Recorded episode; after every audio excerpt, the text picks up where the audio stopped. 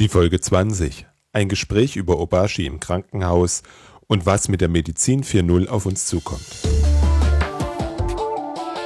Willkommen zum IT Management Podcast. Anregungen, Impulse und Tipps für ein pragmatisches IT-Service Management. Mein Name ist Robert Sieber und ich bin dein Speaker, Coach und Berater für pragmatisches IT-Service Management.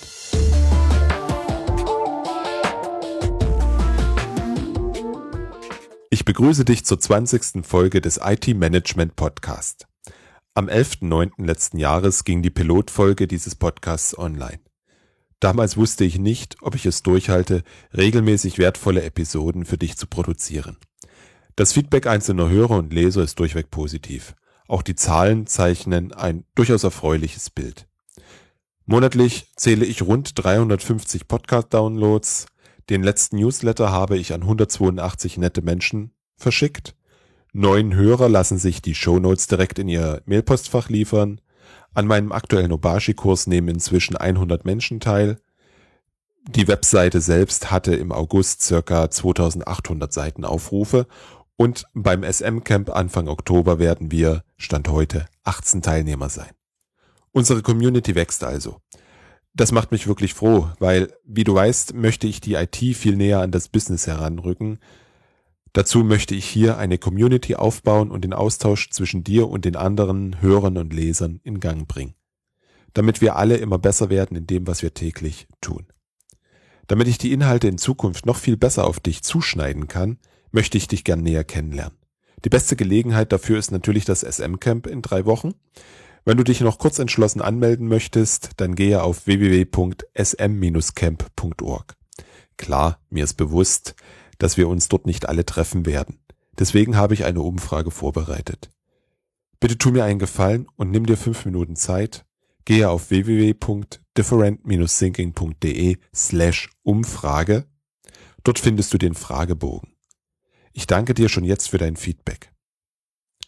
Meinen heutigen Interviewgast Jens Schulze habe ich über das Thema Obashi kennengelernt. Wir haben uns über Twitter und E-Mail ausgetauscht. Dabei haben wir die Idee geboren, mal über das Thema Krankenhaus und IT im Allgemeinen und seine Erfahrungen mit Obashi im Speziellen zu sprechen. Herausgekommen ist ein sehr interessantes Gespräch, bei dem wir auch über die Zukunft der Medizin gesprochen haben. Du wirst am Ende erfahren, wie Herzschrittmacher direkt ins Krankenhaus ihre Daten übertragen und so die Versorgung der Patienten auf die nächste Stufe gehoben wird. Nun zu meinem Gespräch mit Jens Schulze. Ich freue mich, Jens, dass du heute bei mir im Podcast bist und wir uns über das Thema Obashi, über IT in Kliniken und alles, was damit zusammenhängt, unterhalten können. Bitte stell dich doch meinen, unseren Hörern einfach mal vor. Robert, ich danke dir ähm, für die Möglichkeit, mich vorstellen zu können und auch zum Thema Obashi sprechen zu können. Also mein Name ist Jens Schulze, ich bin seit gut 13, 14 Jahren jetzt im Bereich Krankenhaus IT unterwegs, habe da auch schon verschiedenste Bereiche kennengelernt, von äh, einzelnen Kliniken, Unikliniken bis äh, Dienstleister und bin seit 2000, Ende 2013 als Leiter Informationstechnologie im, Uni, äh, im Klinikum Leverkusen. Dort verantwortlich für den ganzen Bereich IT, Medizintechnik und digitale Telefonie. Und ähm, habe aufgrund dieser ganzen Themengebiete immer auch nach gewissen Lösungsansätzen gesucht, wie man jetzt diese drei Themengebiete so ein bisschen auch mal zusammenbekommt und das Ganze dann auch, weil die, die Themen wachsen ja in der Zukunft auch zusammen, IT, Medizintechnik und Telefonie. Und habe auch immer nach, nach Lösungsansätzen so ein bisschen gesucht und Methoden, um ja auch so gewisse Informationen ähm, beziehungsweise Strukturen, die schon so historisch gewachsen sind, in diesen drei Bereichen einfach mal auseinanderzuziehen und zu schauen, wie die Sachen so aussehen, beziehungsweise wo es Abhängigkeiten gibt. Und das war so ein allererster Punkt, ähm, wo ich dann auch in Richtung Obashi gestoßen bin, durch Zufall eigentlich. Was sind momentan so die Herausforderungen, mit denen du zu kämpfen hast oder deine Probleme? Also Herausforderungen, sind derzeit ähm, für mich schwerpunktmäßig im Bereich IT, die ich so betrachte. Und das ist das ganze Thema IT-Strategie zu erstellen, überhaupt diese ganze IT-Struktur zu, zu durchblicken, die man da so hat. Also Ich habe angefangen im Klinikum Leverkusen ähm, und ähm, habe da eine, ja, keine Dokumentation vorgefunden zur gesamten IT-Infrastruktur.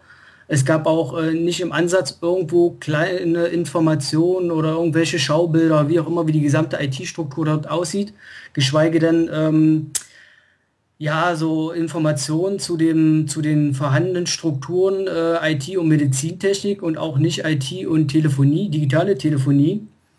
Und das war so eine riesengroße oder ist immer noch eine riesengroße Herausforderung, überhaupt diese ganzen Themengebiete so ein bisschen zu durchblicken, auch zu visualisieren. Ähm, auf der anderen Seite ist es so, ähm, was Herausforderungen sind, so diese ganzen Abhängigkeiten und Schnittstellen dazwischen kennenzulernen ähm, eine Kostentransparenz auch so ein bisschen darzustellen, weil es kommen ja regelmäßig täglich Rechnungen rein zu gewissen Systemen, die auch irgendwo zugeordnet werden müssen. Ähm, das ist eine riesengroße Herausforderung für mich, das Ganze so ein bisschen darzustellen. Und auch so, ähm, ja, ich sag mal, die Aktualität der ganzen gesamten IT-Infrastruktur so ein bisschen herauszufinden. Weil man weiß ja, diese ganze Windows XP-Umstellung beziehungsweise Server 2003 Abkündigung und so, äh, das sind so Themen, ähm, die man, ich sag mal, versuchen muss zu durchblicken, erst recht, weil man nicht weiß, wie die ganze Architektur aufgebaut ist und welche Systeme wo drauf laufen und welche Betriebssysteme die haben und wie man dann auch so diese, die Planung angehen kann. Das ist auch eine riesengroße Herausforderung. So, äh, so nach dem Motto, man muss ja auch die Systeme vorher irgendwie auch außer Betrieb nehmen, beziehungsweise migrieren auf andere Systeme, herunterfahren, wie auch immer, zu gucken und dann zu aktualisieren. Das sind so die aktuellen Themen, die gerade so anstehen. Auf der anderen Seite habe ich ähm, einige Risiken bei uns aufgedeckt, die minimiert werden müssen. Und äh, da ist es dann natürlich auch ganz sinnvoll, wenn man irgendwelche Methoden hat, um überhaupt so diese ganzen Strukturen darzustellen und, und zu gucken, wie kann man das Thema aufbauen, wie kann man die Risiken minimieren. Das sind so die Herausforderungen, die gerade so und auch Probleme, die so ein bisschen existent sind. Das klingt ja nach einem großen Sack voller Arbeit. Das ist ein riesengroßer Sack voller Arbeit. Also ich habe das ganze Thema Medizintechnik und äh, digitale Telefonie so ein bisschen ja für mich nach hinten geschoben, aber ich kann es leider nicht mehr allzu weit nach hinten schieben, weil auch im Bereich digitale Telefonie die Themen immer mehr werden. Gerade so Stichwort ähm, Patientenmultimedia zum Beispiel, das wird immer mehr. Auch die Patienten fordern ja so ein bisschen Service auch von den Krankenhäusern in, in gewissen Bereichen. Und das verwechselt sich natürlich auch mit der ganzen IT-Struktur. Das finde ich immer relativ interessant, wenn ich in Krankenhäusern unterwegs bin, was tatsächlich zum Aufgabenspektrum da für die IT gehört. Gerade wenn du jetzt sagst, Multimedia-Angebote für Patienten, das ganze Thema Telefonie, Internetzugang äh, für die Patienten, ähm, der große Streitpunkt, getrennte Technik für IT oder Medizintechnik oder alles zusammen. Das, das sind ja teilweise auch ganz schöne Grabenkämpfe, gerade Medizintechnik und IT. Wie löst ihr das? Also bei uns ist jetzt halt der Vorteil, dass ähm, aufgrund der Organisationsstruktur, die man vor und während meiner Zeit aufgebaut hat, das ganze Thema IT, Medizintechnik und digitale Telefonie schon mal zusammengeschoben hat in eine Abteilung, äh, für die ich halt verantwortlich bin. Und somit hat man ja schon mal als Abteilungsleiter einen guten Überblick über die ganzen Themen und kann auch versuchen, äh, die Leute alle mal zusammen an den Tisch zu bringen. Und ich sag mal, das ganze Thema, was meist immer diskutiert wurde in der letzten Zeit, so eine, eine Fusion von IT und Medizintechnik, ich sag mal, davon kann man, oder ja, da kann man jetzt nicht von sprechen. Aber mein Ansatz ist es, wie auch der Ansatz von anderen Kollegen, zumindest erstmal IT und Medizintechnik näher zusammenzubringen, dass sie zumindest erstmal gemeinsam miteinander sprechen und wir haben es so gestaltet, dass wir uns wöchentlich ähm, zu gewissen Projekten, Themen, Neuerungen oder irgendwelchen Problemen, die IT und Medizintechnik irgendwo betreffen und genau die Schnittstellen da betreffen, dass man darüber spricht und auch beide Seiten dann halt im Vorfeld informiert sind über Änderungen oder Neuerungen, die da anstehen, damit wir dann nicht äh, gemeinsam, also beide Fachbereiche IT und Medizintechnik in Probleme reinlaufen, damit man die im Vorfeld schon ausräumen kann womit ich immer ein bisschen so Verständnisproblem habe, ist, warum ist es überhaupt zu dieser Spaltung und zu diesem, ja, man muss ja wirklich sagen, Kommunikationsproblem gekommen? Also, wenn man sich so die Historie betrachtet, ist es ja so, dass die Medizintechnik auch einen ganz anderen Arbeitsansatz hat. Die arbeiten ja schon seit Jahren eigentlich mehr so, so systembezogen auf gewisse Untersuchungssysteme oder ähm, ich sag mal Monitoring-Systeme, wie auch immer die ja nach gewissen Kriterien oft betrieben werden müssen und auch zum, also Medizinproduktebetreibergesetz und dann auch ähm, das Medizinproduktgesetz äh, fallen. Und ähm, beziehungsweise Medizinprodukt sind und dementsprechend auch behandelt werden müssen. Und im IT-Bereich, da gab es diese Regelungen ja so oder gibt es so in dem Bereich ja nicht. Und da hat man auch ein ganz anderes Agieren bei Problemen, Fehlern, wie auch immer im Bereich IT, was man im Bereich der Medizintechnik nicht hat. Die haben schon so ein bisschen strukturiertes Vorgehen. Und da ist dann oft auch das ganze Zusammenarbeiten, was jetzt so gewisse Serviceverträge anbelangt, eine ganz anderes Zusammenarbeiten mit den Dienstleistern als im Bereich IT.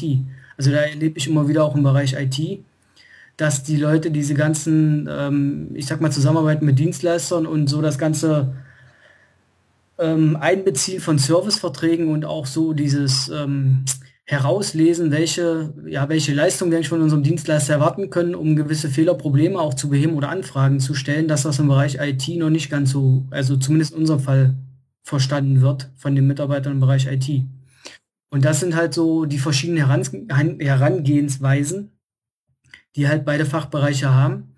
Und ähm, also aus der Historie her kriegt man immer so mit oder habe ich mitbekommen, dass alles, was ein PC war, selbst wenn es zum Medizinprodukt irgendwo hinzugehört hat, hieß es immer, ja, das ist IT oder EDV, da kümmern die sich drum. Und andersrum das gleiche Spiel. Also man hat sich schon immer komplett so ein bisschen voneinander distanziert, weil man auch gedacht hat, dass man in seinen Fachbereichen genügend Sachen zu tun hat, da muss man sich nicht noch um medizintechnische Gerätschaften kümmern, beziehungsweise andersrum um PCs oder Server kümmern. Das ist ja im Grundansatz ja erstmal gar nicht so schlecht. Lass die Leute, die davon am meisten verstehen, die Arbeit machen. Mhm. Aber wenn man, wenn man jetzt einfach schaut, wie heute Medizinprodukte aussehen, da liefert eine Agfa oder wer auch immer gleich mal ein ganzes Rack mit Servern fürs neue Orbis. Genau.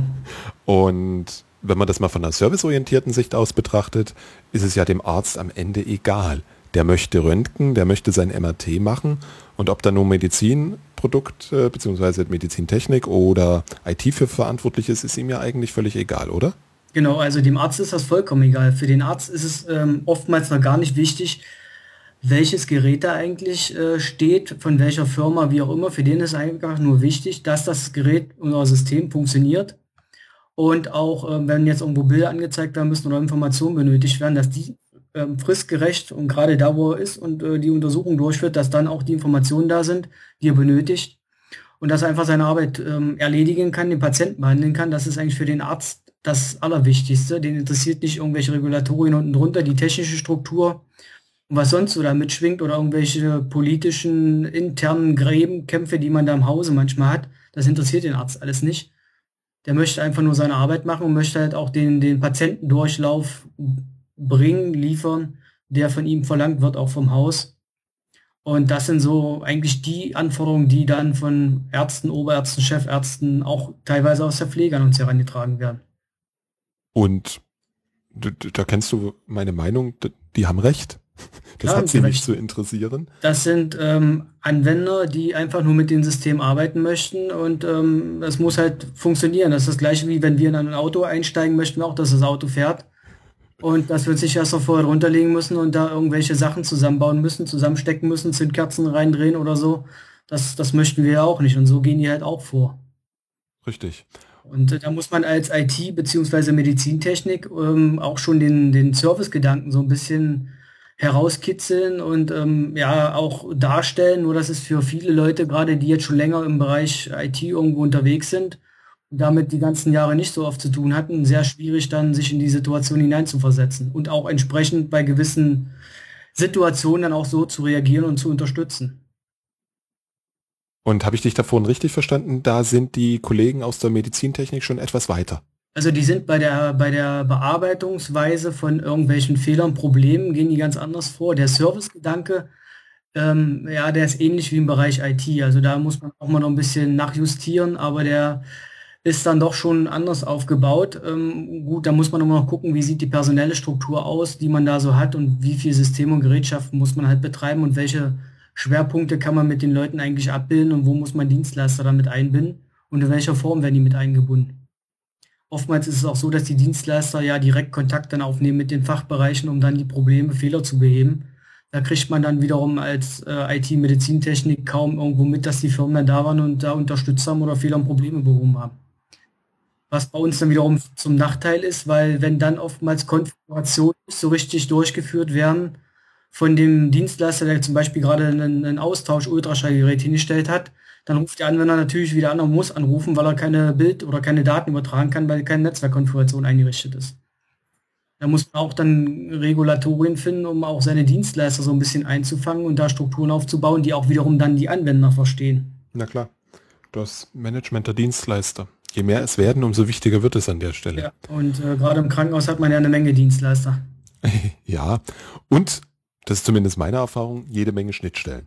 Ja, sehr viele Schnittstellen. Wobei man bei den Schnittstellen sagen muss, ähm, dass die noch nicht ganz so gut ausgeprägt sind und in Zukunft wahrscheinlich noch viel mehr, ich sag mal, Ressourcen auch in Anspruch nehmen, sei es für die ganze Konfiguration, für die ganze Abstimmung und überhaupt um die Schnittstellen in Anspruch zu nehmen, um seine Prozesse zu optimieren und auch Teilautomatisierung durchführen zu können. Du hast eingangs davon erzählt, Herausforderungen, das ganze Thema Umstellung der Serverbetriebssysteme, Clientbetriebssysteme. Und da ist es dann natürlich auch irgendwo essentiell zu wissen, wo habe ich meine Schnittstellen, wie arbeiten meine Systeme zusammen das sind genau solche, solche Punkte, die bei uns derzeit keiner so richtig weiß, selbst noch nicht mal die Kollegen, die schon seit ähm, 10, 15, 20 Jahren im Unternehmen sind. Weil diese ganzen Systeme und Strukturen ja mit den Jahren gewachsen sind und man sich so nie richtig Gedanken dazu gemacht hat, auch mal eine vernünftige Dokumentation aufzubauen, das Ganze mal so ein bisschen zu visualisieren. Das ist oftmals alles, die Strukturen sind oftmals nur in den Köpfen der, der Mitarbeiter und Kollegen teilweise gewachsen und äh, das ist derzeit auch ein, ja, ich sag mal, so ein, so ein bisschen Herausforderung und ein Problem, was bei uns so besteht. Und äh, da muss man gucken, wie man ja diese ganzen Informationen halt, die nirgendwo so richtig da sind oder beziehungsweise visualisiert sind, dokumentiert sind, wie man die jetzt halt darstellen kann, damit man ähm, ja überhaupt versteht, was hat man da alles, was hat man für Abhängigkeiten. Also den Leuten ist es, wo ich kürzlich mal angefangen habe, da so ein paar Sachen so ein bisschen transparent zu machen, erstmal aufgefallen, wie viele Systeme wir noch haben, gerade Serversysteme mit veralteten Betriebssystemen, die aktualisiert werden müssen. Und an der Stelle experimentierst du, wenn ich das richtig im Vorgespräch verstanden habe, jetzt mit Obashi. Genau, also ich habe ja über längere Zeit viele verschiedenste Methoden ausprobiert, beziehungsweise mal gesucht, die praktikabel sind, die einfach sind, wo man jetzt groß keine zusätzlichen Software-Tools benötigt, kaufen muss, wie auch immer. Mhm. Aber das war sehr schwierig, da irgendwas zu finden. Und ähm, ein großes Thema, was für mich immer so mitschwingt, ist das ganze Thema IT-Service-Katalog und auch so diese ganze Kosten- und Leistungsverrechnung, so ein bisschen überhaupt ähm, Verursachungsgerechte Umlegen der Kosten. Und da bin ich mal durch Zufall, das war im März diesen Jahres bei Xing ähm, darauf aufmerksam geworden, weil ein Xing-Kontakt ja so ein bisschen Werbung gemacht hat, dass man doch jetzt eine Methode gefunden hat, die sehr einfach ist, mit der man sehr schnell Leistungs-, also IT-Service-Kataloge aufbauen kann und auch so Leistungen ähm, darstellen kann. Und das war für mich so ein Punkt gewesen, wo ich dann erstmal, ja, ich sag mal, ruckzuck äh, Google bedient habe, um zu gucken, ja, was ist das dann eigentlich, was steckt dahinter? Und äh, die ersten Bilder, die ich dann bei, bei Google gefunden habe, unter Google Bilder, waren für mich schon fast selbstsprechend gewesen. Und ähm, dahinter hat sich natürlich Obashi irgendwo verborgen, sagen wir mal so. Und so habe ich mich dann da weiter vorgehangelt. So bin ich auch zu deinem Blog gekommen.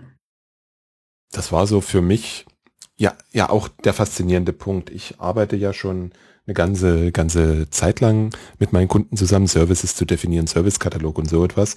Und irgendwie hat sich dann organisch einfach ergeben, dass ich so ähnlich, eigentlich fast identisch gearbeitet habe, und irgendwann, als ich dann im Internet mal wieder surfte, bin ich auf die Webseite von Obashi gestoßen und dann hatte ich so ein Heureka-Erlebnis. Dachte, okay, bist nicht da, bist nicht der Einzige, der auf die Idee gekommen ist, was ja schon mal gut ist. und ja, und dann habe ich mich auch damit beschäftigt und versuche jetzt hier in Deutschland ein bisschen das Thema in Gang zu bringen. Also ich finde, ähm, man merkt schon, dass, dass die Thematik irgendwo zunimmt, weil ich habe irgendwo durch Zufall mal mit einem Kollegen gesprochen und der ist auch irgendwie auf Obashi aufmerksam geworden, aber nicht über Xing, sondern über ganz andere Kanäle. Und der ist gerade auch so ein bisschen am Rumprobieren, und, um Obashi mit einzusetzen, um gewisse Sachen, gewisse äh, Themengebiete da abzudecken mit, ähm, wo er auch gewisse Methoden gesucht hat die einfach sind, einfach zu bedienen sind, die auch mal, die man auch mal dem Kollegen erzählen kann, damit er sie dann auch benutzt, um dann seine Tätigkeiten vernünftig durchführen zu können. Da wir jetzt hier im Podcast, das Ganze ist ja, ist ja im Ende eine Visualisierungsmethode. Genau. Das lässt sich jetzt äh, in Worten relativ schlecht erläutern, wie das Ganze ausschaut. Deswegen werde ich im Blog, äh, in den Show Notes unter www.different-thinking.de slash 020 den Artikel bei mir auf dem Blog verlinken, wo es auch einige Bilder gibt, was man sehen kann und auch den Obashi-Kurs und natürlich den, die Aufzeichnung vom Webcast. Dort könnt ihr euch dann entsprechend darüber informieren. Jetzt würde, was mich interessiert, wie war für dich so das erste, die ersten zwei Diagramme zu zeichnen?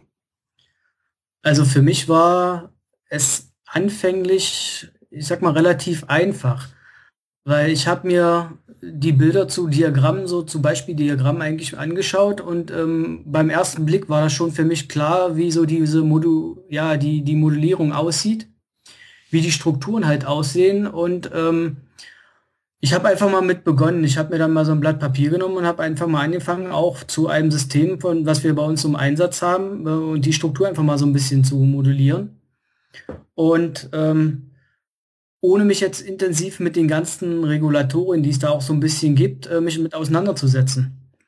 Und ich, ich sag mal so, ich habe einfach den praktischen Ansatz gewählt. Ich habe einfach mal probiert, um das ähm, so dazu, also unsere Systeme so darzustellen, wie das auch da abgebildet war, das System auf diese Art und Weise. Und das ging eigentlich relativ flott, ähm, wo man auch gleichzeitig Erfolg verspürt hat und gemerkt hat. Und das hat auch irgendwo so ein bisschen Spaß gemacht. Und ähm, ich habe mir bewusst einfache oder ein einfaches System ausgewählt, um so ein bisschen da reinzukommen, um, um auch das ganze, ja, diese ganze Methodik so ein bisschen zu verstehen, um es nicht ganz so kompliziert zu machen. Also du, du sagst da was ganz Wichtiges. Pragmatisch bleiben und einfach anfangen. Das ist genau. das Allerwichtigste.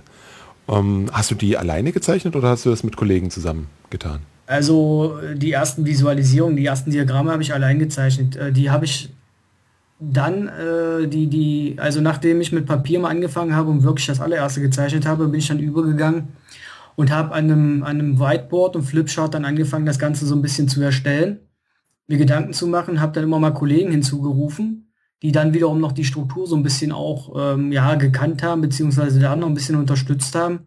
Parallel dazu habe ich mir immer so in unseren Systemen, die wir uns mit der Zeit jetzt mal angeschafft haben, um unsere Struktur so ein bisschen automatisch zu visualisieren, die Informationen halt rausgezogen.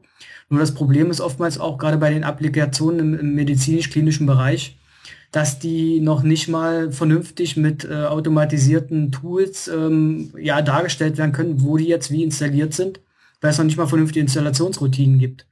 Und das war für uns dann wiederum, da war Obashi genau die richtige Methode, um, um so die Strukturen darzustellen, auch die Abhängigkeiten, weil manche Systeme beispielsweise noch irgendwie, ich sag mal, einen Webserver benötigt haben und das hat man aus der Installation so gar nicht gesehen. Und das hat man dann Stück für Stück mit, dem, mit durch Gespräche mit Kollegen dann so herausbekommen und hat das Ganze dann schön anmalen können. Und ähm, also es ist schon ratsam, wenn man so ein, so ein Whiteboard hat, wo man dann ein bisschen rummalen kann, wieder wegwischen kann. Mhm, mh. Das ist gerade für die Anfänge ganz gut, weil dann kann man, ich sag mal, bis zum finalen Diagramm wird man garantiert erstmal noch ein bisschen was wegwischen, dann wieder was zumalen. Da muss man auch gucken, wie, wie bildet man so, wenn, gerade wenn man beispielsweise mehrere Prozesse hat, die man da irgendwo mit aufmalen möchte, aufmalen muss, oder verschiedenste Owner oben in der, in der ersten Reihe ähm, dann muss man auch gucken, wie malt man es am besten, wie bringt man auch die Verknüpfung da zustande. Und da fängt man garantiert an, da wieder was wegzuwischen, hinzuzumalen, zu gucken, wie kriege ich jetzt die Verknüpfung hin. Und da ist schon ganz sinnvoll, wenn man dann so die Möglichkeiten hat. Oder vielleicht auch eine Tafel mit Kreide oder so wäre auch Möglichkeit. Das zu nutzen. Das ist der Prozess, mit dem ich heute auch arbeite. Ich nehme mir, ja, was ich beim Kunden habe, Whiteboard, Flipchart oder sonst was. Genau. Und dann wird das mit Stiften angemalt, weil das Interessante für mich ist immer wieder, wie der Erkenntniszuwachs auch bei denjenigen, die sich eigentlich so jeder in seiner ja, Sphäre auskennt, äh, immer wächst und plötzlich Diskussionen anfangen. Nee, das ist doch so. Ach so? Nee, ich dachte, das ist so und das immer wieder hin und her geht und dabei streicht man weg, wischt weg und modelliert es letztendlich immer wieder neu. Das kam bei uns genau auch so raus und das waren auch so, genau, da kamen viele Erkenntnisse raus, auch gerade für die Kollegen, die seit Jahr und Tag so gewisse Applikationen kennen und mitbetreuen.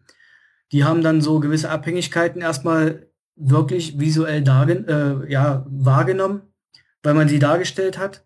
Und auf der anderen Seite hat man auch gleichzeitig mitbekommen, wo man noch, ich sag mal, Baustellen hat, wo ähm, unbedingt Handlungsbedarf besteht, aufgrund der ganzen ja, Visualisierung des Diagramms und gleichzeitig auch, wenn man dann noch ein paar Informationen dazu reinschreibt, zu den einzelnen Bereichen, die man da gerade dargestellt hat, dann ist das auch schon ein riesengroßer Erkenntnisgewinn, den man da hat.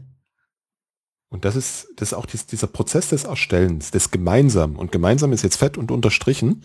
Ähm, das ist für mich eigentlich neben den entstehenden Diagrammen der wertvollste Teil des Ganzen. Weil diese Kommunikation findet sonst viel zu selten statt. Genau. Man schreibt irgendwas in irgendwelche Disaster, Disaster Recovery Anleitungen oder in irgendwelche Betriebshandbücher. Die liest natürlich keiner und die aktualisiert auch nie einer. Und dementsprechend ist diese Kommunikation fürchterlich wertvoll, finde ich.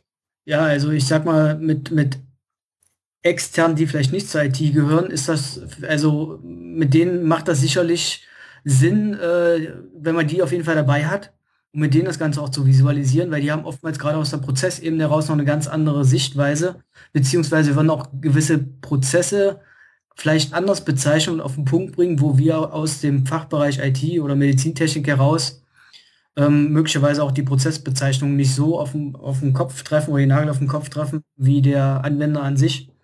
Und das ist ja auch das Wichtige, dass die sich da so ein bisschen wiederfinden, weil diese ganzen Diagramme sollen auch dazu dienen, dass man möglicherweise dann auch mal zukünftig, wenn Wartungsarbeiten oder so anstehen, dass man dann die Anwender informiert, dass dann entsprechende Prozesse nicht zur Verfügung stehen, weil das verstehen die eher, als wie wenn ich sagen würde, ja, ähm, Software-System XY steht nicht zur Verfügung. Da würde spätestens nach fünf Minuten, wenn das System nicht zur Verfügung steht, wahrscheinlich der erste Anruf kommen, ja, aber ich kann derzeit, ich sag mal, den Rechnungslauf nicht durchführen. Genau. Das ist ja dann, das ist ja dann der Punkt, wenn ich einmal diese Visualisierung habe, wenn ich die Strukturen habe, dass ich dann damit meinen Servicekatalog aufbaue, mit den Leuten, mit den Menschen darüber genau in dieser Sprache rede. Mhm. Das ist ja am Ende dann das Weiterdenken. Und das ist aus meiner Sicht auch ganz wichtig, dass du das jetzt schon ja, im Hinterkopf hast, weil was man, was aus meiner Sicht ganz essentiell ist, diese Diagramme, die entstehen, die bedürfen natürlich einer Pflege das, äh, die Umgebung verändert sich. Genau. Und die Wahrscheinlichkeit, dass täglich, wenn man so möchte. Ja. Und die Wahrscheinlichkeit, dass das irgendjemand pflegt, ist umso höher, je mehr praktischen Nutzen das in der täglichen Arbeit hat. Genau. Also mein Ansatz wäre auch, wenn also so viel Diagramme wie möglich zu unseren ganzen Systemen und zu den Strukturen zu haben. Und dann nutzen wir bei uns äh, diese Applikation DocuSnap. Und ähm, ja, ich sag mal, mein fernes Ziel ist es, diese ganzen Diagramme da reinzubringen und dann vielleicht auch ähm, mit dem Unternehmen, von dem DocuSnap kommt, vielleicht auch Verknüpfungen dann irgendwie hinzubekommen, sodass das auch so ein interaktives System ist, was auch lebt und wo möglicherweise auch Diagramme dann durch Teilautomatisierung aktualisiert werden können. Das könnte ich mir für die Zukunft halt mal vorstellen. Das wäre schon ein riesengroßer Benefit dann auch, weil so diese, diese Darstellung, wie man sie jetzt mit Obashi hat, diese Visualisierung, die wird in den Systemen natürlich so nicht dargestellt und dargeboten und da fehlen dann wiederum diese ganzen Abhängigkeiten aus der Prozessebene heraus, runtergebrochen bis auf die technische Ebene. Und auch diese ganzen Schnittstellen, alles was da so mitschwingt oder auch die Schnittstellen zu anderen Systemen, die jetzt zu den gewissen ähm, Systemen mit hinzugehören. Das ist ja durch die automatische Visualisierung derzeit bei diesen ganzen Informationssystemen ja nicht gegeben. Und das hat man ja, gerade wenn man jetzt mit Obashi dann so diese Diagramme erstellt, da hat man ja diesen, diesen Blick darauf, beziehungsweise auch dann diese Struktur. Und das wäre schon ein, ein riesengroßer Vorteil auch für die Dokumentation und auch um, um die Systeme zu verstehen, die man bei sich in der Einrichtung hat und auch die Komplexität, die ja mit jeder Neuerung, mit jeder Änderung sich äh, erweitert. Einfacher wird es nicht werden, habe ich den Eindruck. Auf keinen Fall. Also mir ist auch noch eingefallen letztens, dass Obashi ganz gut dazu beiträgt, gerade auch bei dem ganzen Thema Lizenzmanagement, Lizenzaudit. Weil derzeit ist es so, dass die Firmen, die jetzt solche Audits und so vor äh, oder durchführen, beziehungsweise ja so ein bisschen Lizenzberatung machen, oft sich nur so gewisse Strukturen anschauen, die man ihnen zur Verfügung stellt. Aber durch diese ganze Visualisierung und Darstellung im Diagramm bekommt man noch eine ganz andere Sichtweise darauf und kriegt noch ganz andere Abhängigkeiten irgendwo zu Gesicht, die wiederum ähm, gerade bei dem ganzen Thema Lizenzen dann äh, möglicherweise noch ganz andere Erkenntnisse bringt. Gerade so, wenn man an die Client Access Lizenzen im Microsoft-Bereich denkt. Da denke ich jetzt lieber nicht dran. du hast vorhin schon angesprochen, das Gespräch mit den Fachbereichen. Hm, ich stelle mal eine ketzerische Frage. Wie würdest du deinem kaufmännischen Leiter beschreiben, was ihr mit Obashi erreichen könnt und worin seine Vorteile liegen? Also mit Obashi erreichen wir auf jeden Fall erstmal eine Visualisierung der gesamten IT-Infrastruktur, die im Unternehmen derzeit da ist, ähm, dass man die damit schön transparent macht und auch ähm, anhand dieser Transparenz dann eine verursachungsgerechte Kostenzuordnung dann erstellen kann, ähm, damit man überhaupt erstmal so einen Überblick bekommt und dann auch, ich sag mal, die ganzen IT-Kosten so ein bisschen zuordnen kann. Das ist gerade für so einen Kaufmann immer so ein, so ein, so ein ja, Diskussionspunkt, ein größeres Thema. Und ähm, gleichzeitig hilft Obashi auch, wenn man so möchte, bei der Budgetplanung. Und zwar habe ich das jetzt bei mir so ein bisschen festgestellt. Ähm, aufgrund der ganzen Diagrammerstellung hat man dann erstmal festgestellt, wo man noch ja, Defizite hat, wo auf jeden Fall Aktualisierungsbedarf besteht. Und dieser Aktualisierungsbedarf, der muss ja auch irgendwo, ich sag mal, beziffert werden, was dann zukünftig diese Aktivitäten kosten, um die Strukturen zu aktualisieren. Und das sind ja wiederum Themen, die ins Budget mit reinfließen. Und von daher hilft auch Obashi gerade bei der ganzen ja, Budgetplanung im Vorfeld schon so ein bisschen mit. Das heißt, dein kaufmännischer Leiter, der interessiert sich für die kaufmännischen Fakten. Ja, der kaufmännische Leiter, der interessiert sich ja für die kaufmännischen Fakten. Den ist die Struktur da eigentlich im Hintergrund erstmal auch egal. Auf der anderen Seite ist Obashi eine schöne, gute Methode, um dann Diagramme so darzustellen zu den Systemen, die wir haben, um dann wieder auch in, in, in Diskussion und, und Argumentation reinzukommen warum wir jetzt möglicherweise eine ganz andere Strategie verfolgen sollten, als wie man sie vorher hatte. Dass man vielleicht weggeht von verschiedenen, vielen Subsystemen hin zur Konsolidierung, dass man sich so ein bisschen auf gewisse Informationssysteme, die man schon im Haus hat, fokussiert und versucht dann die Prozesse und äh, Funktionalitäten dort drin abzubilden. Und dann mit dieser ganzen Darstellung kann man dann ja auch gleichzeitig noch die Kosten, die auch im Hintergrund mitschwingen, dann ähm, darstellen. Und da finde ich auch Ubashi ganz gut dafür. Also ich habe es jetzt bei uns so gemacht, wir haben im Klinikum bei uns derzeit so bis dato zusammengetragen, so an die 180, 190 Softwareprodukte, die auf Prozessebene von der Pflegeanwender, äh, ja, Pflege, von den ganzen Anwendern im Bereich Verwaltung, von den Medizinern eingesetzt werden. Und da ist es schon relativ schwierig, überhaupt durchzublicken, wo sind die ganzen Sachen installiert und wie sehen die Strukturen aus. Und da ist Obashi halt genau der Ansatz, den wir gerade nutzen und die Methode, um das Ganze so ein bisschen zu visualisieren.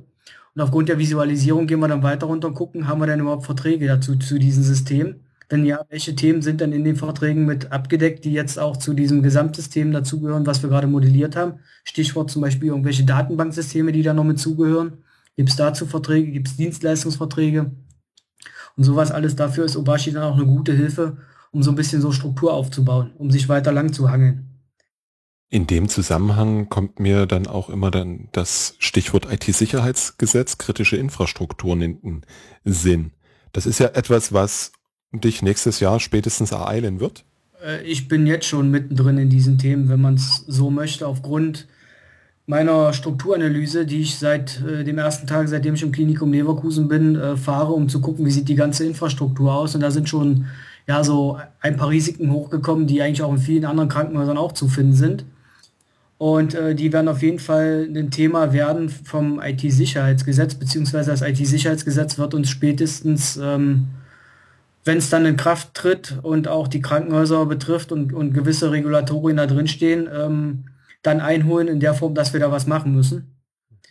Und da ist es dann auch so, dass man da schon ja jetzt im Vorfeld auch agieren sollte aus meiner Sicht, weil es bringt ja nichts abzuwarten, bis das Gesetz verabschiedet ist. Äh, davon wird die Situation ja auch nicht besser, die man da irgendwo vorfindet und hat in, im Unternehmen. Na gut, wobei sich ja dann die einzelnen Branchen ja eigene Mindestanforderungen geben müssen, dürfen. Und so bin ich mal gespannt, wie das im Krankenhaussektor aussehen wird. Ja, ich sag mal so, bei uns ist ja eigentlich der Patient im Mittelpunkt unseres Handels und da sollten wir schon gucken, dass die Systeme, die es da so gibt, ähm, auch ordnungsgemäß zur Verfügung stehen sodass kein Patient irgendwo Schaden nimmt. Das kann ja auch alles mal passieren oder könnte passieren. Das ist richtig. Ausfällen wie auch immer. Stichwort elektronische Patientenakte. Ja, genau. Das ist, das, das ist für mich immer so ein Punkt, da frage ich mich jetzt, wenn ich dran denke, elektronische Patientenakte, Intensivstation, was passiert, wenn? Also ich sag mal so, eigentlich ähm, sollte man immer noch Plan B in der Tasche haben und Plan B heißt für mich, dass man immer noch mal sich einen Prozess überlegen muss, einen Notfallprozess oder Ausfallprozess in den Fachbereichen selber jetzt, der unabhängig von der IT ist. Das heißt, ist ja schön und gut, wenn sich die IT zusammen mit den Fachbereichen Gedanken macht, wie sieht der Not- und Ausfallprozess aus. Aber der, die einzelnen Fachbereiche an sich, die müssten sich intensiv auch nochmal Gedanken zu machen, falls mal irgendwas ausfällt in dem Bereich, wie man dann agiert, wie dann die Leute arbeiten müssen, wie dann die Prozesse aussehen sollen. Das, das muss eigentlich auch aus den Fachbereichen auch kommen. Ja klar. Ich habe da, ich weiß gar nicht, das war glaube ich der vorletzte KHIT in Stralsund war das, glaube ich. Der Ka ja, ja, äh, Schwerin, genau. Die beiden verwechsel ich immer. Die beiden Letztes Jahr, die letzte, immer. die Herbsttagung im letzten Jahr, ja. 2014. Genau. KHIT ist der Arbeitskreis der Krankenhaus-IT-Leiter. Und da hat ein Kollege aus dem Fachbereich gesprochen, genau zu diesem Thema. Und seine Quintessenz war, na eigentlich müssten wir täglich mehrfach ausdrucken. Ja, kann man auf der einen Seite so sehen, aber auf der anderen Seite muss man ja davon wegkommen, von diesem vielen Papier, was man da so hat. Weil wenn man sich die Prozesse derzeit anguckt, nicht nur im Bereich Krankenhaus, sondern auch irgendwo in anderen Unternehmen, beziehungsweise auch Industrie, wie auch immer, da ist es dann oft so, dass man auf der einen Seite erstmal Informationen in irgendein System einpflegt, dann werden die Sachen äh, übertragen irgendwo anders hin, wahrscheinlich noch im CSV oder Excel-Tabelle. Von da aus wieder ins nächste System eingetragen, zwischendurch wieder ausgedruckt, das Ganze wird später eingescannt. Ähm, wahrscheinlich dann in digitaler Form irgendwo abgelegt, äh, die Sachen noch in Papierform irgendwo in die Ecke gestellt und später nochmal eingescannt. So eine, so eine Prozesse erlebt man häufig irgendwo mal. Ist ja, ist ja nicht ungewöhnlich. Und ja, aber diese ganzen, diese Datenmengen, die da zustande kommen, die auch in der Zukunft so ein bisschen zu handeln, das ist auch schon noch ein, ein Riesenproblem. Ähm, Gerade auch bei so Not- und Ausfallszenarien im, im Krankenhaus ähm, ist es ja auch wichtig, dass man dann weiß, wo man gewisse Informationen findet dass die Informationen halt nicht an vielen Ecken und Stellen irgendwo in unterschiedlichster Form, Qualität und äh, Version irgendwo rumliegen, rumstehen, wie auch immer. Und das ist, das ist auch so ein Punkt, den man, den man bei diesen ganzen, ich sag mal, gerade was das ganze Thema Notenausfall anbelangt, ja auch mal mit berücksichtigen muss. Definitiv. Und da hilft ja am Ende auch die Klarheit, die durch die Visualisierung geschaffen wird.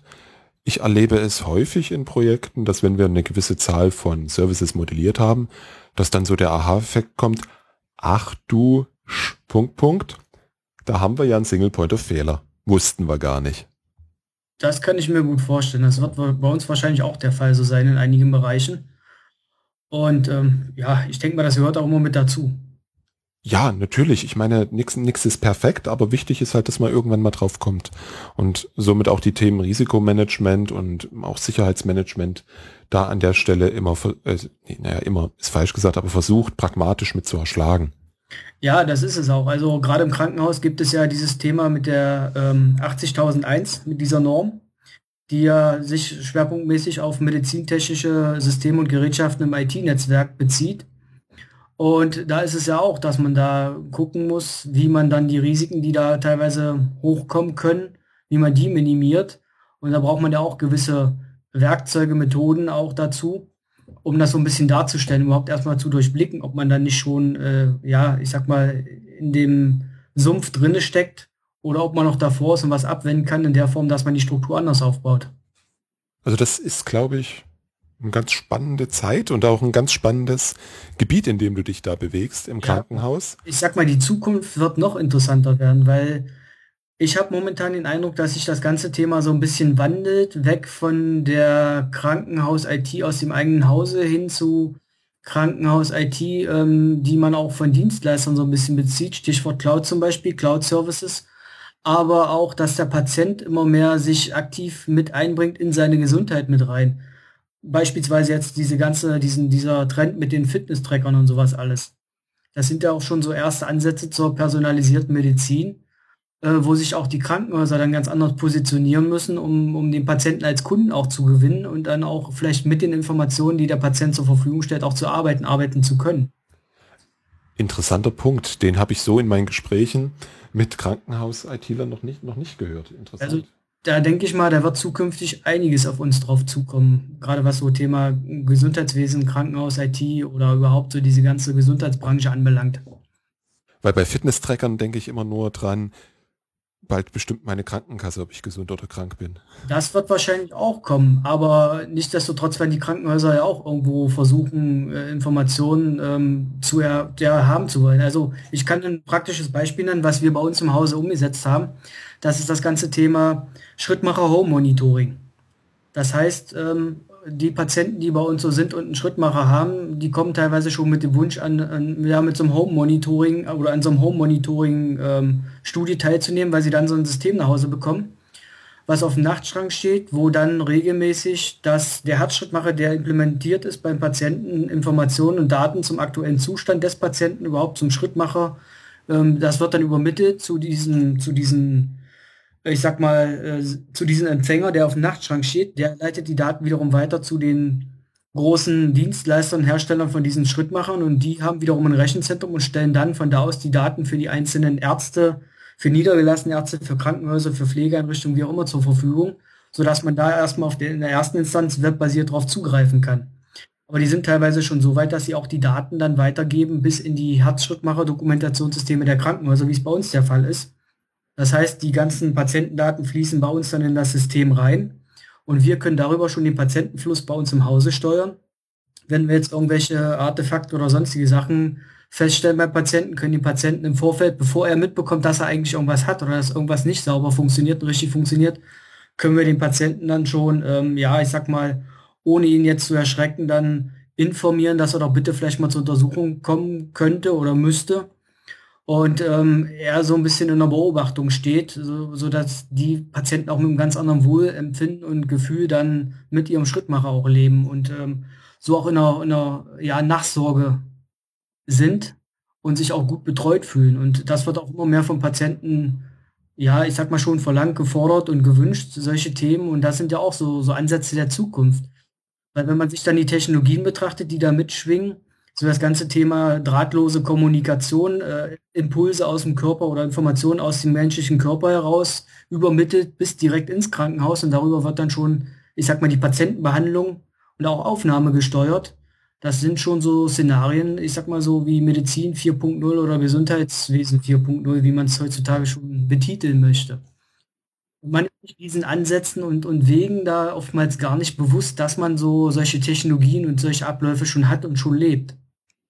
Das war mir jetzt auch eine totale Neuigkeit. Finde ich ein cooles digitales Geschäftsmodell.